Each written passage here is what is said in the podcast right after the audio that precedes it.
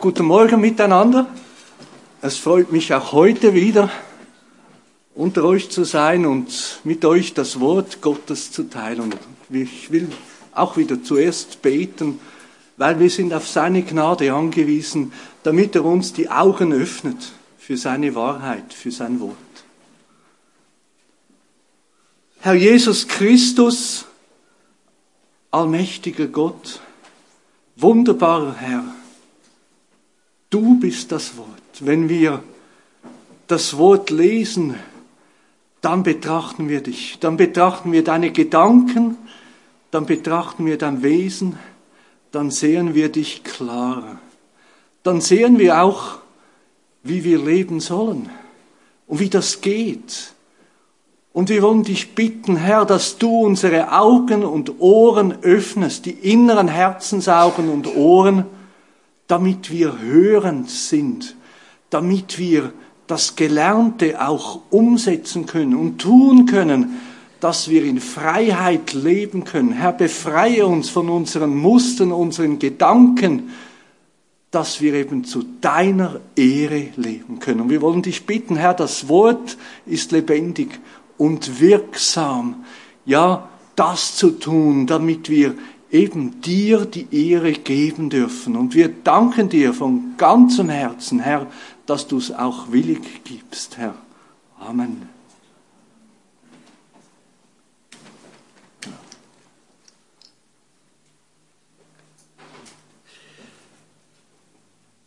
Du erinnerst dich vielleicht noch von letzter Woche an das heikle gefährliche Wiedersehen des Sklaven Onesimus mit seinem Herrn, dem Philemon.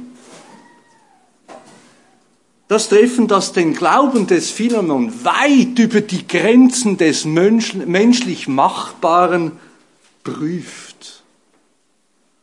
Die Peitsche, die Stöcke, Gefängnis, schwere Strafe, vielleicht sogar Todesstrafe für sein Vergehen, das wäre eigentlich eine gerechte Vergeltung gewesen in der Kultur dort, in dem menschlichen Zusammenhang.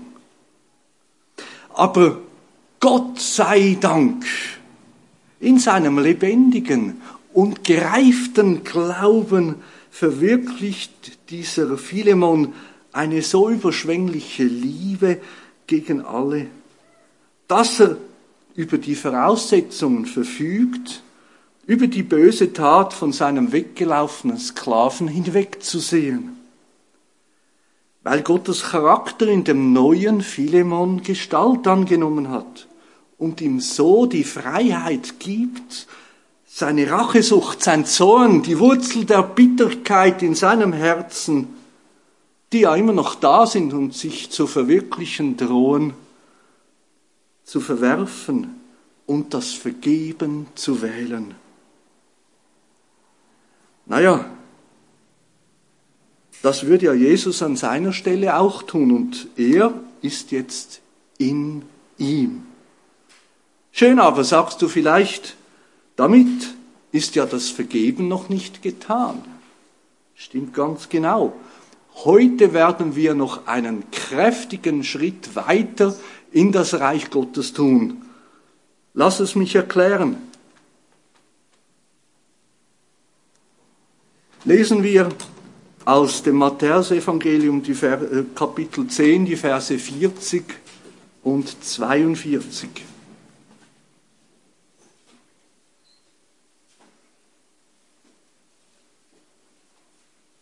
habe es hier projiziert für die, die nicht so schnell im Finden sind. Wer euch aufnimmt, nimmt mich auf. Und wer mich aufnimmt, nimmt den auf, der mich gesandt hat.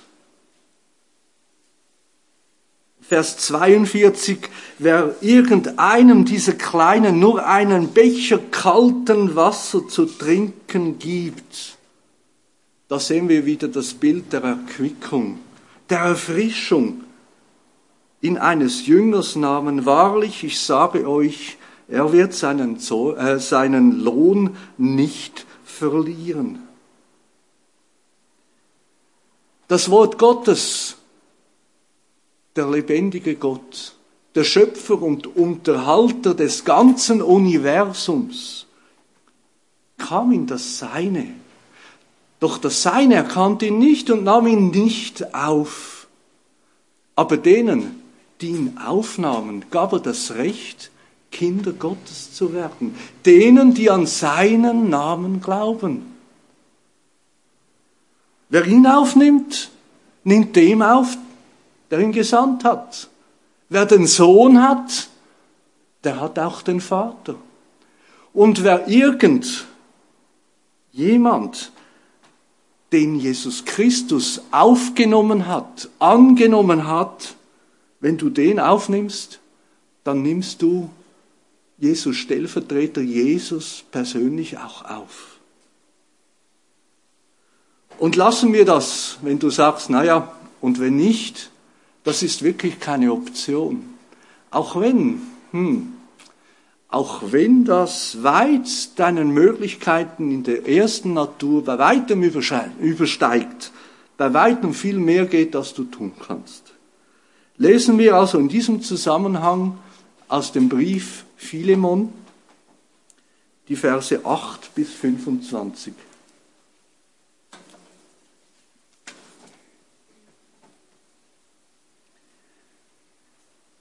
Deshalb, obgleich ich große Freimütigkeit in Christus habe, dir das zu gebieten, was sich geziemt, so bitte ich doch vielmehr um der Liebe willen, da ich nun ein solcher bin wie Paulus, der Alte, jetzt auch ein Gefangener Christi Jesu. Ich bitte dich für mein Kind, das ich gezeugt habe in den Fesseln, Onesimus, der dir einst unnütz war, jetzt aber dir und mir nützlich ist, den ich zu dir gesandt habe, ihn, das ist mein Herz, den ich bei mir behalten wollte, damit er statt deiner mir diene in den Fesseln des Evangeliums. Aber ohne dein Einverständnis wollte ich nichts tun, damit deine Wohltat nicht wie gezwungen, sondern freiwillig sei. Denn vielleicht ist er deswegen für eine Zeit von dir getrennt gewesen, damit du ihn für immer besitzen mögest.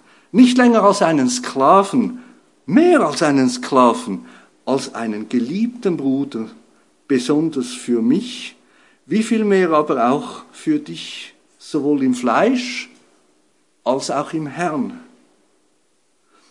Wenn du mich nun für einen Mitteilhaber oder Genossen hältst, so nimm ihn auf wie mich.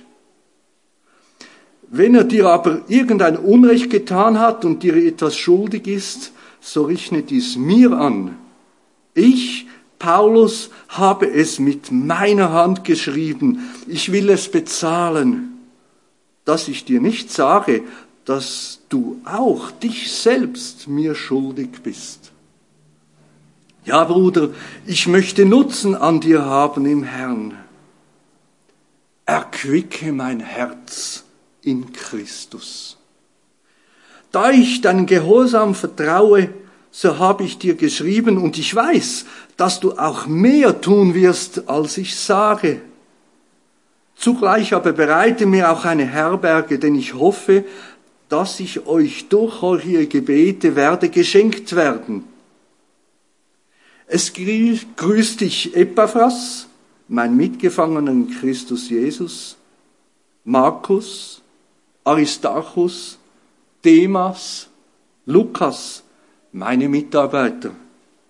Die Gnade unseres Herrn Jesus Christus sei mit eurem Geist. Amen. Das Predigtthema heute, vergebt, bitte vergebt einander. Und wir haben am letzten Sonntag anhand der ersten sieben Verse gelernt, dass die Voraussetzungen für das Vergeben und das war schockierend, allein an dir liegt, allein in dir liegt. Keine Bedingungen, wenn oder aber oder und oder wenn dann und wenn der andere.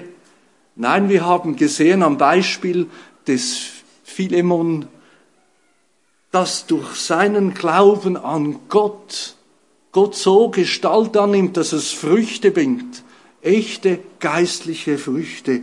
Und das ist die Liebe zu allen Heiligen. Und andere haben auch Anteil an seinem Glauben.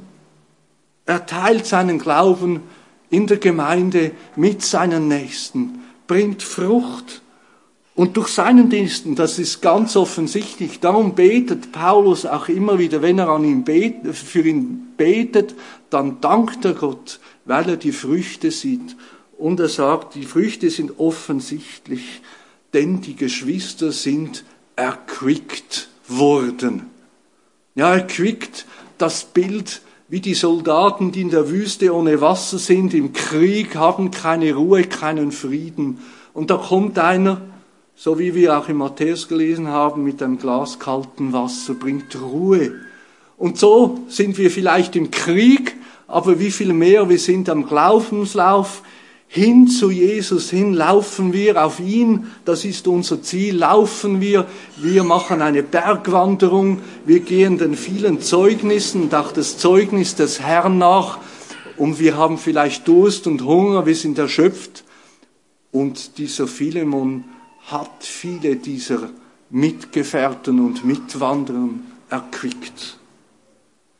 Philemon hat jetzt diese Bedingung erfüllt. Erfüllst du diese Bedingung? Vielleicht auch so, naja, bei mir sind es vorhanden, aber jetzt ist das Vergeben ja noch nicht getan. Ganz richtig. Heute werden wir also zwei weitere Punkte betrachten in diesem Text. Zweitens, Gründe fürs Vergeben. Und drittens, wie soll ich vergehen oder wie sieht das Vergeben jetzt aus in meinem privaten Leben? Gehen wir zu Punkt 2. Vielleicht fragst du, warum? Wieso? Warum soll ich jetzt vergeben? Und das schreit, wir kennen es von den Kindern, das schreit nach einem triftigen oder wir können es anders auf Deutsch sagen, überzeugenden Grund. Es braucht eine Begründung damit du es auch tust. Und so lesen wir Vers 8, deshalb, ob ich, ob ich große, obgleich ich große Freimütigkeit habe in Christus. Und vielleicht muss ich euch das griechische Wort dafür ein bisschen näher erklären. Parischer. Die Freimütigkeit, wie die Elberfelder das sagt. Naja, wir müssen das verstehen. Weißt du, die Griechen, die, die waren uns schon weit voraus. Parisia war in der griechischen Kultur, wenn du wirklich ein vollbürtiger, richtiger Grieche warst, hattest du das Recht der Redefreiheit. Du konntest auf dem öffentlichen Grund den anderen deine Meinung über irgendetwas öffentlich vorstellen. Aber dann ist es nicht so wie bei YouTube, wo du dann nachher äh, Likes und Dislikes erhältst oder irgendwie Sympathien zu erhoffen suchst. Nein, das hat einen ganz anderen Zweck gehabt. Du hast deine Meinung gesagt, die Leute haben zugehört und dann kamen sie zu dir und sagten, du ja, äh, da hast du schon recht, aber äh, ist es nicht so? Und da entsteht ein konstruktiver Dialog. Und es entsteht etwas Brauchbares, nicht Hassreden, aber auch keine Zensur, wie wir das erleben. Nein, da entsteht etwas Konstruktives. Und das will Paulus hier sagen. Obgleich ich große Freimütigkeit habe. Ja, der Paulus hat wirklich diese Freiheit gehabt, auch das Geschick dazu, wenn wir sehen, was Paulus gemacht hat in Athen, als er wartete. Was hat er gesehen? Da war ein Altar des unbekannten Gottes und er hat ihnen Jesus Christus vorgestellt und sie haben ihn genommen auf dem Areopag und haben ihm genauso zugehört. Doch in dieser Situation, in die jetzt dieser Brief geschrieben ist, ist diese Parisha eben nicht nützlich. Philemon weiß ganz genau, was zu tun ist. Und vielleicht ist es in deinem Leben auch so, wenn du eigentlich ganz genau weißt, was du eigentlich tun müsstest. Oder in den Worten des Paulus gesagt, was sich geziemt. Ja, ja, das Wissen ist einfach schwierig und beinahe unmöglich, echtes Leben in deinem Leben umzusetzen. Das ist wirklich schwierig. Und wie geht jetzt Paulus da vor? Was fällt er jetzt? Er wählt nicht die Theorie. Wie oft würden wir viel lieber über Vergebung reden, ganze Konferenzen besuchen, Diskussionen anzuführen, geistliche Gebäude aufstellen und uns auf die Schulter klopfen und sagen, ja, jetzt haben wir Gottes Wille erkannt. Statt, statt sie in Liebe in deinem Leben zu verwirklichen und es auch zu tun, auch wenn es menschlich unmöglich ist.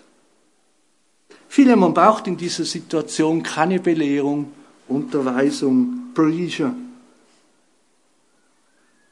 Denn er ist eigentlich da, wo die ganze Unterweisung der Schrift ihn hinführen will. Wir lesen im 1. Timotheus Kapitel 1, Vers 5 was? Das Endziel des Gebotes aber ist, weißt du, die Lehre, die Schrift, die hat ein Ziel in deinem Leben. Schlussendlich ist das Ziel Liebe. Liebe aus reinem Herzen. Liebe aus gutem Gewissen. Und Liebe aus ungeheucheltem Glauben. Und wenn wir den Philemon betrachten, sagen, ja, er, er ist ja schon da, aber irgendetwas fehlt. Die Theologie, die gesunde Lehre ist ja das äh, Werkzeug, ihm zu erklären, was sich geziemt. Und dann nützt auch ein Befehl nicht. Nein, Paulus wählt einen viel besseren Weg. Und er sagt, um der Liebe willen. Er stellt ihm das Gesetz der Liebe vor. Das Gesetz der Freiheit, frei zu sein, das Gute zu wählen. Und er begründet es, noch und noch werden wir sehen, warum er vergeben soll. Er liefert jetzt wirklich helfende, driftende, driftige Gründe. Vers 9, vielmehr um der Liebe willen. Und wenn du verstehst, der Philemon ist ja sein Kind und er ist sein Glaubensvater. Er hat ihn unterwiesen, zu sich genommen, ihn unterwiesen in Liebe. Und dann ist es so wie, wir haben ja viele Eltern hier, ihr versteht das ja vom Alltag auch, oder? Das sind die kleinen Kinder, sie können bald laufen und dann tun sie das, was sie eigentlich nicht tun sollen und du sagst, nein. Und sie sind dann hartnäckig und sagst da zehnmal, nein, nein. Und wenn sie älter werden, dann sagst du, jetzt musst du folgen, du machst das nicht. Und weißt du, schnell sind die Kinder groß. Und dann gibt es vielleicht Momente, wo du nicht mehr sagst, das darfst du nicht machen, sondern du drückst es vielleicht so aus, naja, also ich würde das nicht tun. Will meinen, wenn ich an deiner Stelle wäre, würde ich das nicht tun. Und vielleicht sind die Kinder mal so groß, dass sie erwachsen sind und da kommt in der irgendwie etwas Interessantes, kommt zu dir vielleicht die Tochter oder der Sohn und sagt, du, ich habe das Problem, ich muss das lösen. Und dann sagst du, naja, äh, das habe ich auch noch nie erlebt, aber ich, ich, ich weiß es nicht, aber schauen wir zusammen die Schrift an und schauen, was Gott darüber sagt, damit wir das Gute wählen können. Sehen wir da nicht eine Mutter, ein Vater, das wirklich mit Bemühen der Liturgie Kind zum Besseren führen will. Und das tut genau Paulus mit dem Philemon.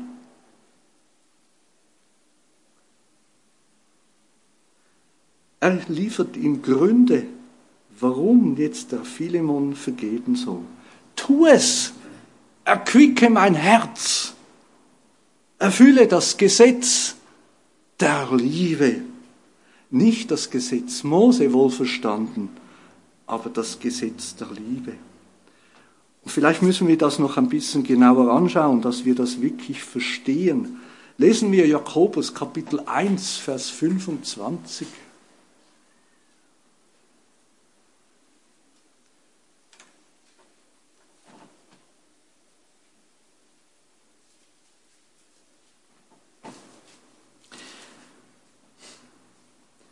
Wer aber in das vollkommene Gesetz, das der Freiheit nahe hineingeschaut und darin bleibt, indem er nicht ein vergesslicher Hörer, sondern ein Täter des Werkes ist, der wird glückselig sein in seinem Tun.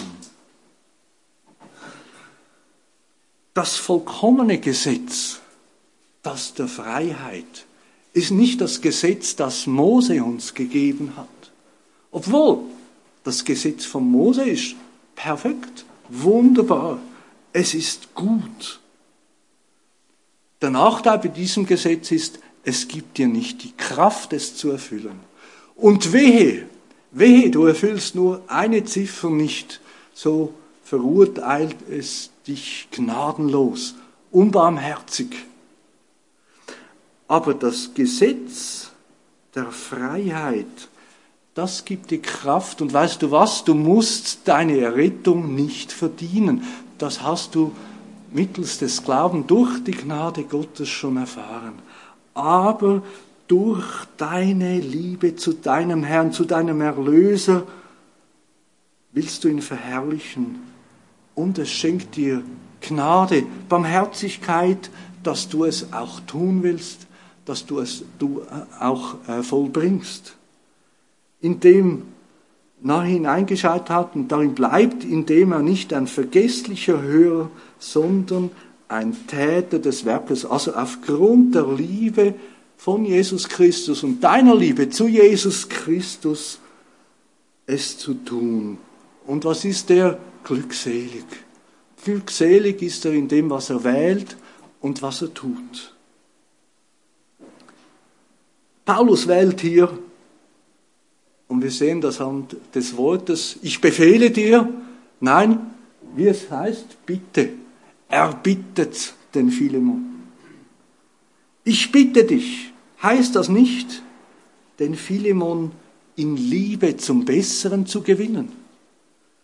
Vielmehr um der Liebe willen. Ich flehe dich an, ich bitte dich, Tu das Richtige. Lass diese Liebe, die du von Jesus Christus gelernt hast, selbstlos, aufopfernd, über die Maßen, diese Agape in deinem Leben Gestalt annehmen, dass die göttliche Liebe an deinem Beispiel im Glauben zu seiner Verherrlichung dient. Ich bitte dich. Ich flehe dich an, hör mir mal gut zu, ich bitte dich da ich doch ein solcher bin wie Paulus. Ja, wir kennen ja den Paulus von seinen Briefen. Und hier stellt er sich vor als der Alte. Naja, er ist alt, 50, wahrscheinlich 60. Und an seinem Körper kannst du ablesen, wie er sein Leben gestaltet hat. Völlig zerschunden, hat seinen Körper nicht geschont, hat alles gegeben und vielleicht denkst du, wenn du das liest, ich, der Paulus, der Alte, es ist abförmlich, den Paulus im dreckigen, schmutzigen Gefängnis mit Ratten, Ketten und da winselt so ein Hund, winselt um Gnade. Nein, so kennen wir den Paulus nicht und so ist er auch nicht. Aber er will sagen, genau diese Liebe drängt mich, das Evangelium zu verkünden und ich tue es, koste es, was es wolle. Ich nehme keine Rücksicht. Gefahr des Todes, völlig egal. Gesteinigt wurde er ja, völlig egal. Schiffbruch, egal. Gefängnis, egal. Gefahren, egal. Hinternhalt, egal. Räuber, egal. Die Natur, am Verhungern, am Verdursten, in Kälte, in übermächtige Hitze, ist alles egal. Die Liste ist lang. Egal, weil die Liebe Gottes viel größer ist. Deshalb, ich bin zwar alt, mein Körper ist gezeichnet, aber ich vollende meinen Lauf. Diese Liebe treibt mich an. Schau auf mich, so wie ich bin. Der Alte, schau mal, wie ich gelebt habe. Und das ist die Liebe, die in mir wirkt. Und schau mal, ich bin ein Gefangener Jesu Christi.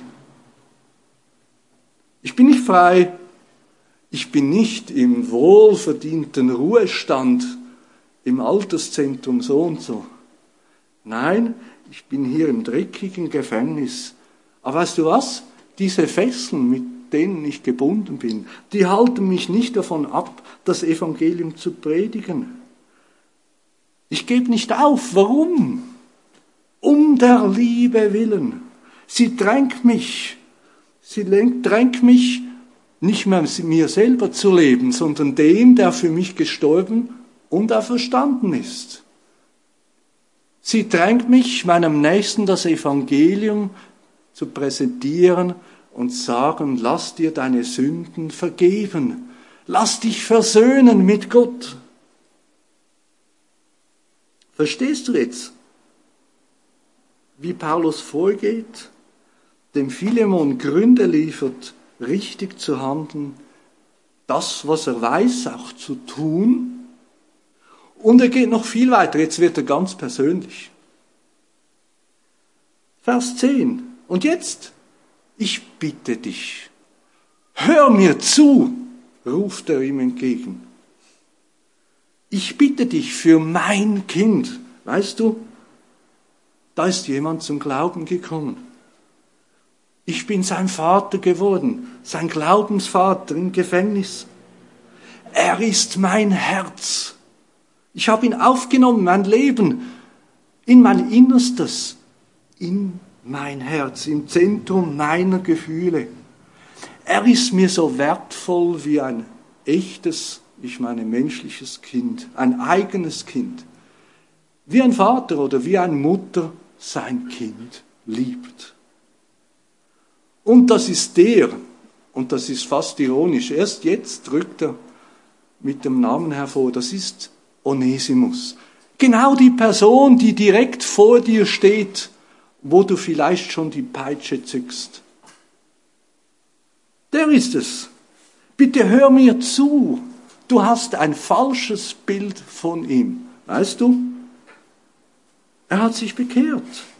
Er hat das gleiche Evangelium aufgenommen wie du damals etwa vor zehn Jahren. Und er ist wie du, wie Titus, Timotheus und viele anderen. Er ist mein Kind und er ist mein Herz. Er gehört zur Familie Gottes. Er ist nicht nur ein Geliebter von mir, sondern er ist ein Geliebter von unserem Herrn. Und er ist nützlich. Er ist nützlich mir an der Arbeit am Evangelium hier im Gefängnis da ich gebunden bin. Dieser Nichtsnutz von einem Sklaven, und da redet er vom alten Onesimus, ist ein neuer Mensch geworden. Und weißt du was? Und dazu noch ein nützlicher. Und das ist die Ironie des Spiels. Manchmal passen die einzelnen Puzzle in diesem Brief so gut zusammen, aber es ist nicht inszeniert. Der Name Onesimus bedeutet der Nützliche nützlich sein. Und dieser Onesimus ist tatsächlich nützlich. Und wie wunderbar, wenn eine Glaubensschwester, ein Glaubensbruder, vielleicht dein Glaubensvater oder deine Glaubensmutter, wenn du in so einer Situation bist, zu dir sagt, dir die Augen öffnest und sagst, na weißt du, der hat dir Unrecht getan, aber hör mir zu, lass dir die Situation aus einer ganz anderen Perspektive erklären. Eine Perspektive der Gnade, eine Perspektive, die Gott selber hat. Lass es mir erklären, hör mir zu, ich bitte dich. Eigentlich wollte ich ihn behalten. Nicht im Traum wäre es mir im Sinn gekommen, den vorzuschicken. Und ich als Apostel hätte ja das Recht zu sagen, naja, er soll mir dienen, er soll hier in Rom bleiben. Und dazu noch, ja, der Epaphras, der kam ja mir zu helfen, der steht mir bei. Aber du, du bist da im schönen Kolossä, aber da kann ja doch der Onesimus ja mir dienen, an deiner Stadt. Aber weißt du, er gehört dir. Es muss richtig gehandelt werden. Er bereut, und du siehst es, er steht vor dir. Was würde er sonst tun? Er würde weglaufen, wenn er es nicht ernst meint. Weil es steht der Gefahr, dass er wirklich streng bestraft wird. Was schreibt Paulus? Ich bin zuversichtlich. Du musst nicht gezwungen auf Befehl reagieren, sondern tust es aus einem freudigen Herzen, freiwillig. Warum? Um der Liebe willen. Und weißt du, das ist meine Sicht von Onesimus, der jetzt genau vor dir steht. Aber es gibt noch eine viel größere, viel gehöre Sicht, viel eine herrlichere Sicht von ihm. Und die hat nicht, habe nicht ich, sondern die hat Gott selber. Gott in seiner Weisheit und Allmacht, in seiner Souveränität ist das alles geschehen. Verstehst du nicht? Er hat dir Unrecht angetan und ist davongelaufen. Er hatte eigentlich Böses im Sinn und hat das Böse auch geschehen lassen. Aber Gott, Gott macht es gut. Durch diesen Lebenslauf durfte er durch Gottes Gnade zum lebendigen Glauben an Jesus Christus finden und wurde ein neuer und brauchbarer Mensch hier in diesem dreckigen, dunklen, stinkigen Gefängnis. Erinnert uns das nicht an eine andere Lebensgeschichte? Von Josef und seinen Brüdern? Im letzten Kapitel des ersten Buch Moses, ich zitiere aus Vers 20 und 21, er redet zu seinen Brüdern, die hatten Angst. Ja, sie wussten, ich, wir haben Unrecht getan und jetzt wird er uns bestrafen. Aber Josef reagiert genau richtig. Er sagt zwar, ihr hattet zwar Böses gegen mich in Sinn, als ihr mich verkauft habt, als ihr mich gehasst habt. Gott aber hat im Sinn, es gut zu machen. Damit er täte wie an diesem Tag, es hat einen Zweck, um, das, um ein großes Volk am Leben zu erhalten, zu retten bei dieser Hungersnot. Das war alles Gottes Plan und das können wir nicht verstehen, aber manchmal müssen wir diese Optik auch mit einbeziehen.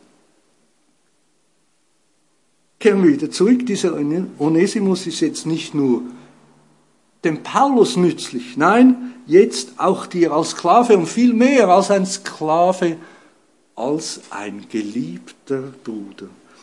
Ich bitte dich um der Liebe willen, wenn Gott ihm vergeben hat und jeden Schritt in so einen Plan gedacht hat, wie kannst du ihm dann nicht Gnade erweisen? Und du siehst, dass wir in diesen Versen eine ganze Wolke von Gründen sehen, warum er jetzt diesem weggelaufenen Sklaven vergeben soll. Vielleicht ihn auch in deiner Situation zu vergeben. Und sagst, naja, jetzt verstehe ich es, na gut, jetzt will ich es tun, aber um Himmels willen, wie geht das jetzt? Und so wenden wir uns dem nächsten Punkt zu. Wie soll ich vergeben? Und wir sehen oft, dass die Vorstellung heute ist, vergeben ist verzeihen. Und ich meine nicht, die Welt denkt das so. Viele Christen, ich lange auch. Und das will heißen, dass die Person, die dir Unrecht getan hat, zu dir kommt und sagt, hey, sorry Mann, es tut mir leid, und du bist so in einer guten, gnädigen Lage und sagst, ja, ja, ich verzeihe dir. Will aber heißen, wenn du so machst, du sagst, ja, dieses Unrecht soll weg, aber meinst eigentlich, aber die Person will ich nicht mehr sehen. Ich will sie in die Wüste schicken. Und das ist doch vielleicht Gerechtigkeit in einem Sinn, aber ganz ohne Gnade und ganz, völlig ganz ohne Liebe. Wie soll ich jetzt vergeben? Wie sieht das biblische Vergeben aus? Ich meine nicht zwischen Gott und dir, sondern wir untereinander. Bitte vergebt einander. Wie können wir einander vergeben? Lesen wir aus Sprüche 1911.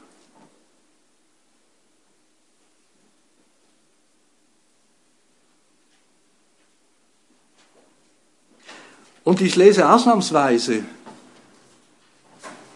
aus, äh, aus der Gute Nachricht. Ein Mensch, der Einsicht hat, regt sich nicht auf. Ein Mensch, der Weisheit von Gott hat, der verständig ist, aber nicht nur hier im Kopfwissen, sondern der es verinnerlicht hat in seinem Leben, der verstanden hat, um was es geht, der lässt sich nicht so schnell reizen. Und es gereicht ihm zur Ehre, bei Kränkungen Nachsicht zu üben. So wie Jesus nicht zurückgeschlagen hat, Und neun Kapitel weiter vorne ein Kernsatz. Es wird sogar im Neuen Testament zitiert. Sprüche 10, Vers 12.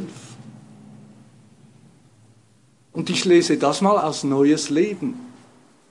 Und ich wähle es nicht, weil es genauer oder ungenauer ist, aber sprachlich bringt es wirklich auf den Punkt im Alltag nicht für den Menschen für heute. Und doch lesen wir auch die Elberfelder und sehen, da fangen unsere Gedanken an zu verstehen, was es in der Ursprache heißt. Hass bewirkt Streit oder in der Elberfelden Zwietracht. Es trennt. Hass trennt, es macht Streit, Unstimmigkeiten, die Wege gehen auseinander. Du schickst den anderen in die Wüste. Doch Liebe deckt alle Vergehungen zu. Und das ist Anlass, diese Wahrheit, indem jetzt auch der Petrus in seinem ersten Brief, Kapitel 4, Vers 8, eben das zitiert. Vor allem aber bringt einander eine tiefe und herzliche Liebe entgegen. Habt immer mehr eine insbrünstige Liebe, könnten wir im Altdeutsch sagen. Denn die Liebe, so sagt die Schrift, deckt viele Sünden zu. Zudecken. Das ist die Vergebung, also eine Bereitschaft, Bereitschaft, einseitig hier von Philemon, vielleicht von dir in deinem Leben. Ich will nicht mehr daran denken. Ich will an meinem Zorn nicht mehr festhalten. Aber ich will versprechen, wenn ich die Person nochmals sehe, wenn sie mir direkt gegenübersteht, dann will ich nicht mehr daran denken. Und die Vergeltung, die entsorge ich einfach unter dem Teppich. Ich decke sie zu. Und gehen wir noch einen Schritt weiter, einen kräftigen Schritt. Und es hat Leute, die können das noch fast, also nicht in absoluter, das wäre das Wort Gottes, aber in einer theologischen Perfektion ausdrücken, damit es zu unserem Leben spricht. Und ich zitiere von Thomas Watson, das ist ein Theologe und Puritaner, der 1620 bis 1682 gelebt hat. Und er wurde gefragt, wie sollen wir anderen vergeben? Wie soll ich vergeben? Und er antwortet ihnen, wenn wir gegen jeden der Gedanken der Rache ankämpfen. Wenn es in unserer Macht steht, unseren Feinden Böses oder Schaden zuzufügen und tun es nicht. Wenn wir ihnen das Gute wünschen, wenn wir mit ihnen leiden in ihrem Unglück, wenn wir für sie beten, wenn wir nach Versöhnung mit ihnen trachten, wenn wir ihnen bereitwillig bei jeder Gelegenheit Erleichterung schaffen. Das ist die Vergebung, die mit dem Evangelium ganz eng verbunden ist. Wenn wir gegen jeden Gedanken der Rache ankämpfen, wenn uns unsere Macht steht, unseren Feinden Schaden zuzufügen und tun es nicht, wenn wir ihnen das Gute wünschen, wenn wir mit ihnen leiden in ihrem Unglück, wenn wir für sie beten, wenn wir nach Versöhnung mit ihnen trachten, wenn wir ihnen bereitwillig bei jeder Gelegenheit Erleichterung schaffen. Wunderbar. Das ist eine schöne Antwort auf diese Frage. Aber es gibt noch einen letzten Schritt. Denn was wir jetzt betrachtet haben, so sollst du vergeben. So viel es an dir liegt, Vergebung zu praktizieren. Wenn du in deinem tiefsten Inneren aber auch wünschst, mit dieser Person versöhnt zu werden, du kannst diese Person nicht bitten, du kannst sie nicht zwingen, du kannst noch so viel auf sie einreden, aber dein Sehnen in deinem Herzen, das Höchste in deiner Situation wünscht, und vielleicht wird es mal Wirklichkeit. Es kommt mir vor wie ein Stück vom Himmel, das auf die Erde Wirklichkeit wird. Göttliche Gnade, göttlicher Segen. Ich hoffe, du erlebst das immer wieder, wenn die Person, die dir Unrecht angetan, du ihnen willig vergibst. Und es passiert so wie bei Onesimus. Der Reue zeigt, Buße tut und umkehrt und wieder vor dir erscheint. Und da ist man am Ziel. Da ist jetzt wichtig dieser Frieden, diese Ruhe, die Versöhnung. Die Wortbedeutung Versöhnung zudecken, abwischen, wegwischen. Darum der Versöhnungsdeckel im Hebräisch, ja. Das ist eine, die, eigentlich die höchste Gnade. Wenn du das in deinem Leben erfährst mit deinem Widersacher. Wunderbar. Aber dann vergiss bitte nicht diese drei Dinge, die du noch tun darfst in Gottes Gnade. Und das schreibt Paulus im Vers 17. Nimm ihn auf. Das ist Versöhnung. Eine neue, ungetrübte Beziehung. So wie das Paulus tat ein Ungläubiger, jemand, der das Gefängnis verdient hat, hat sich bekehrt, ist umgekehrt zu Gott und er hat diese Person gänzlich aufgenommen, ohne Vorbehalt, herzlich, buchstäblich. Er ist mein Kind, mein Herz, in sein Leben, sein Haus, seine Gemeinschaft, in seiner Gemeinde jetzt von Philemon aufnehmen. Wenn Gott ihn versöhnt hat, Paulus ihn angenommen hat von ganzem Herzen in sein Innersten. Und so schreibt der Paulus, wenn du mich als deinen Geschäftspartner ansiehst, ein Mitteilhaber im Reich Gottes, dann nimm ihn auf wie mich. Und Jesus sagt, wir haben es am Anfang gelesen, wer euch aufnimmt, nimmt mich auf. Ihn aufnehmen ist das Erste. Zweitens die Wiederherstellung. Nimm ihn auf als Sklave, viel mehr als einen Sklaven, als geliebter Bruder.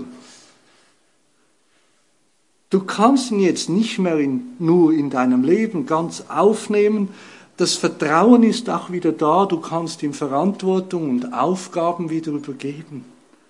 Er ist nützlich, damit er nützlich wird. Er muss nicht auf der Ersatzbank jetzt seine Strafe absitzen, so wie wir das im Sport kennen, sondern genau dort wieder hinsetzen, wo sein Platz im Reich Gottes ist. Tönt ein bisschen theoretisch, aber nehmen wir es jetzt praktisch. Ich meine, ein praktisches Beispiel ist direkt vor deiner Nase. Wir haben es gelesen. Habt ihr gelesen, wer er jetzt da auch zitiert? Es ist der Markus. Johannes, der auch Markus genannt wird. Das ist ein Bild der Wiedergutmachung. Der Markus ein Verwandter von Barnabas und seine Mutter ist Maria. Wir kennen das aus der Apostelgeschichte. Der Petrus ist im Gefängnis, kommt der Engel, er spaziert aus diesem Gefängnis raus und geht zu diesem Haus der Maria. Und diese Maria ist die Mutter von Markus. Er ist also kein Nobody im Reich Gottes. Und er geht mit Paulus und Barnabas auch auf die erste Missionsreise mit nach Zypern. Nachher gehen sie von Zypern mit dem Schiff dort unten auf die Türkei und wir wissen nicht warum, aber er geht nachher von dort wieder zurück. Das hat unmittelbar keine Konsequenzen, aber im Kapitel 15 dann, als die nächste Reise ansteht, da findet Paulus, dass er ihn nicht mitnehmen will, weil er einfach klanglos nicht davongelaufen, aber weggegangen ist. Wir, wir kennen die Gründe nicht, wir können es vielleicht erahnen, aber wir können es mit Sicherheit nicht sagen. Es gibt einige Theorien, aber das ist dann jetzt nicht wichtig. Aber Paulus war fest überzeugt, ihn nicht mehr mitzunehmen. Er braucht zuverlässige Leute. Und so entsteht was? Und das Wort kennen wir, eine große Erbittung. Schockierend, weißt du? Ich meine, der der Paulus ist perfekt, ja. Er ist ja so geistlich. Und sie vertragen sich einander nicht, dass die Wege getrennt weitergehen. Was wir jetzt sehen ist, dass dieser Markus offensichtlich wieder an seinem Platz im Reich Gottes ist. Da muss Vergebung, Versöhnung und Wiederherstellung passiert sein. Wunderbar. Der Paulus predigt das nicht, er hat es auch in seinem Leben immer und immer wieder erfahren. Und so ist der Markus wieder brauchbar für das Reich Gottes, für das Evangelium. Ja, wir haben sogar ein wunderbares Evangelium von ihm.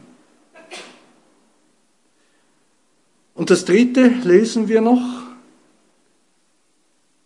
Also erstens aufnehmen, zweitens wiederherstellen in der Funktion und drittens ein Wiedergutmachen. Wir lesen Vers 18, wenn er dir Schaden zugeführt hat, ich will dafür aufkommen, ich will es bezahlen, ich schreibe es mit meiner eigenen Hand.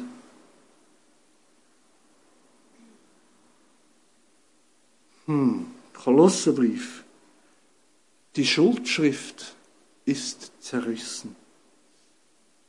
Weil all die Vergehungen zwischen dir und Gott, die öffentlich bekannt war, öffentlich auf den Plätzen, diese Handschrift ist zerrissen. Paulus will diese Handschrift zwischen diesen beiden zerreißen. Und wenn jetzt diese vollständige Versöhnung geschieht, hat es zwei wunderbare Ausblicke. Es erinnert uns an unsere eigene Schuld.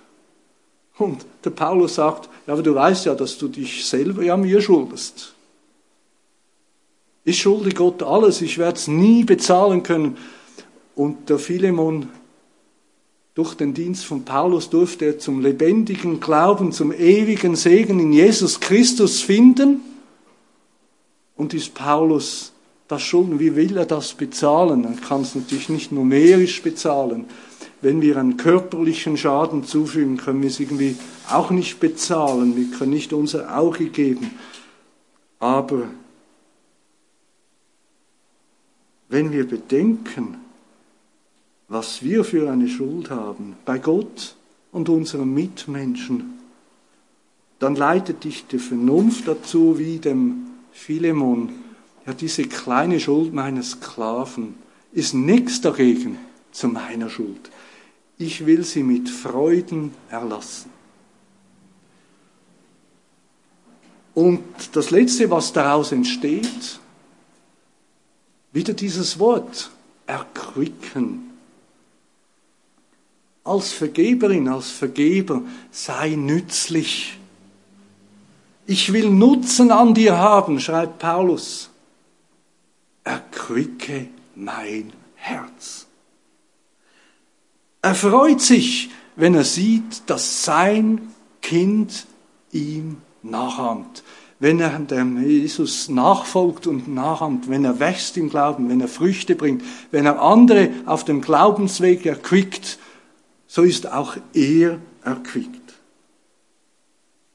Und schlussendlich bei der Vergebung, wenn wir am Ziel sind, gibt es diese wunderbare Erquickung. Gottes Gnade und Vergebung wird sichtbar hier auf Erden. Eine Erquickung, die sich nachzuahmen lohnt und Gott Lob und Ehre gebührt. Und das ist auch Ziel dieses Briefes. Ich komme zum Schluss. Diese Geschichte ist noch nicht fertig, offen ist das Ende. Aber ich denke, wenn Philemon dem Onesimus nicht vergeben hat, dann wäre dieser Brief nicht in unserem Neuen Testament. Die Geschichte ist auch in deinem und meinem Leben noch nicht fertig. Vergiss nicht, was die Voraussetzungen sind, dass du vergeben kannst. Und um der Liebe willen vergebt einander, deinem Nächsten, nach dem Gesetz der Liebe, der Freiheit. Vergib, auch wenn du verletzt bist. Nicht dein ist die Rache. Versprich bedingungslos, die begangene Sünde zuzudecken, wenn du die Person wieder siehst. Zeige Gottes Gnade und Liebe in deinem Leben. Und ich schließe mit dem Zitat von Homer Kent, der einen kurzen Kommentar über diesen Brief geschrieben hat auf Englisch. O dass doch diese christliche Gnade sichtbar wird durch das Streben von allen, die behaupten, die Liebe Gottes zu kennen. Amen. Herr Jesus Christus, wir danken dir für deine Liebe, für dein Vergeben. Wir danken dir für alle gute Gaben. Und jetzt werden wir deine Liebe und dein Werk am Kreuz noch viel tiefer betrachten im Brechen des Brotes und im, im Trinken aus dem Kelch. Herr, was es dich gekostet hat, damit wir ja Vergebung, Wiederherstellung, all das erleben durften, die ewige Gnade. Amen.